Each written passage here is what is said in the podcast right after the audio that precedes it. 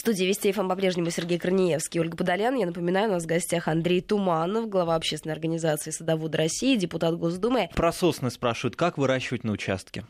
Сосну. Ну, во-первых, э, Зачем на участке? Смотря какой участок. Для красоты, наверное. Для красоты. Да. Ну, слушайте, ну наберите шишек, вытрясите из шишек семена. Я вот так вот выращиваю uh-huh. не только сосны, но и ели, например, голубые ели. Я вам подскажу, где хорошие шишечки. Значит, это недалеко от центра Москвы.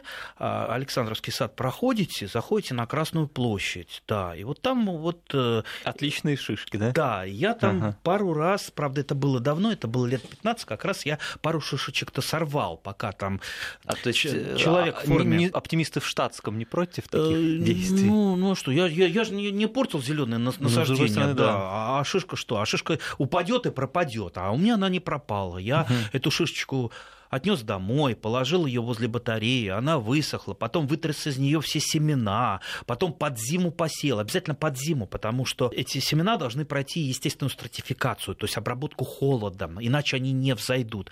Потом зашли маленькие-маленькие такие шильца, как вот иголочки. И тут главное смотри за ними, потому что сорняки их стремятся, ну, как говорится, подавить, а начинаешь пропалывать, там что-то попадает под руку, ты можешь это э, выдрать. И вот так вот там в течение трех лет лет, надо там холить, лелеять вот эту вот маленькую школку. Потом это рассаживаешь, и э, там недолго, в принципе, проходит лет 10, и вырастает угу. прекрасная голубая елочка, либо сосенка. Вот э, эти елочки можете посмотреть. Я вот так вот навыращивал, а потом стал в какие-то памятные места для себя. Там это папе на кладбище отвез, посадил такую елочку. Возле факультета журналистики МГУ на Маховой посадил две елочки. Можете зайти посмотреть две голубые елочки замечательные растут. Вот это вот мои выращенные как раз из семян, из той шишки, которую я сорвал за мавзолеем. Так что это интересно и увлекательно. Кстати, а почему мы только о вот этих сосенках и елочках? Ведь что такое кедр? Тот, который мы знаем. Не ливанский кедр, угу. не ливанский, а именно наш. Это же сосна сибирская. То есть это именно угу. сосна. Поэтому Купите, например, шишечку кедровую, чтобы ну, не просто орешки, а орешки могут быть жареными, а в шишечке, если они еще там не пожаренные. Все, также под зиму посадите, под зиму, и тоже так же вот хольте, лелейте, выращивайте, и лет через 20, лет через 20, э, ну, я надеюсь, каждый э, стремится прожить и больше, планы строить на больше, а если даже вам не достанется посмотреть на это, ваши дети, внуки обязательно посмотрят на это. Вот у меня вот вот, этой кедровой сосне вот возле дома тоже выращенный из орешка, из орешка такой красавец, вот такие вот иголки. И вот просто я, вот он перед домом растет, и я каждый раз, когда вот прохожу по тропинке туда вот обратно, все время рукой вот так вот погладишь, ну, ну до того красавец, до того хорош. Он еще, кстати, не плодоносил, еще рано. Ну, э, в культуре кедровая сосна начинает плодоносить, как правило, намного раньше, чем в дикой природе, там не на 50-й год, mm-hmm. я думаю, год, может быть, на 25-й он заплодоносит. Так что это все жутко интересно. А еще такой кедр я однажды спас. Э, я был на даче у актрисы Гребешковой, и в свое время за участком, также из шишечки, посадил сам Гайдай вот эту вот э, кедровую сосну. И он рос именно за участком. Она все переживала. Ну вот кто-то придет выкопает. До того красивое растение, а тут же, ну а как? Я, я не знаю, я не перетащу. И вот я взялся там с товарищем, мы все-таки его выкопали, этот кедр перенесли на участок и посадили перед домом. И сейчас он растет перед ее домиком. А это вот. вообще не так сложно, оказывается, перетащить? Ну, в принципе, пересадить можно любое растение. Ну, чем, конечно, оно меньше, тем это э, лучше и безболезненнее для растения. Потому что в любом случае там, две трети, а иногда четыре пятых корневой системы повреждается, потому что вот сколько мы можем выкопать. Вот чем больше, естественно, мы выкопаем, э, тем, что называется, легче растение перенесет пересадку. Можно даже взрослое э, растение пересадить. Вот э, позвал меня один раз э, там, один новый русский. Он говорит, вот, слушай, позарез надо.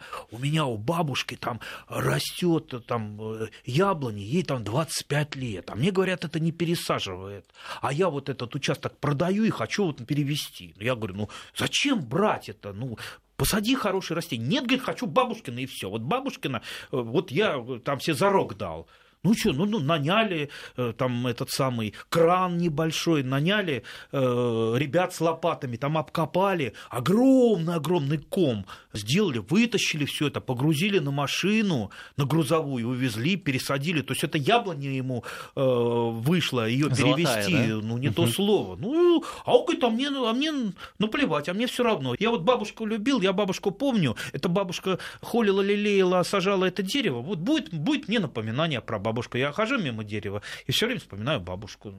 Хорошая история. Хороший, хороший новый русский, добрый новый русский. Я, ну как, как говорят у нас в деревне, уважаю. Все. Угу.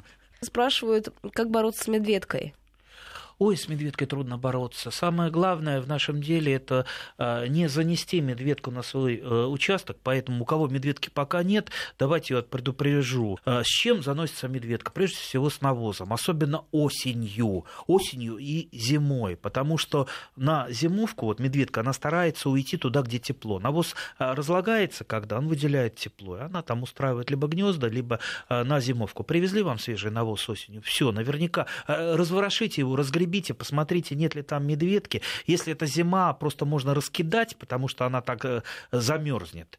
Ну, будьте крайне-крайне внимательны. Если в медведку уже занесли на свой участок, то бороться, не перебороться. А, прежде всего с помощью отравленных приманок. Отравленные приманки лучше не готовить самому потому что мы не профессиональные химики, и знал я людей, которые готовили сами приманки, а, у них были круги под глазами, и да, да, да, медведка была здоровая и жирная, а они э, кашляли. Они чахли. А, да, поэтому лучше купить в магазине готовые препараты, есть даже препарат э, с таким говорящим названием Медвитокс, покупайте препараты. Дальше самое главное, вот я расскажу вам тайну, как с любым химическим препаратом э, обходиться. Вот э, большинство этого не делает. Прочитайте сначала инструкцию. Обычно сначала mm-hmm. что-то применяют, потом, если что-то не получается, начинают искать инструкцию. Так вот, если инструкцию прочитать до того, как вы что-то применяете, там какой-то препарат, тогда вот будет удачное применение. К сожалению, я сам иногда так поступаю. Я вот купил кухонный комбайн, пока я его не сломал, я инструкцию не открыл. К сожалению, вот э, случалось mm-hmm. так, да. А теперь приходится на терке тереть. Да, это революционный подход, конечно, с инструкции надо начинать. Спрашивают, как оздоровить яблоню, которая не плодоносила этим летом? Ну, что а значит, может, еще рано делать Что значит... Э, а, вообще, давайте начнем с сортов. Какие сорта? Потому что сорт, как говорил э, Мичурин, это успех любого дела.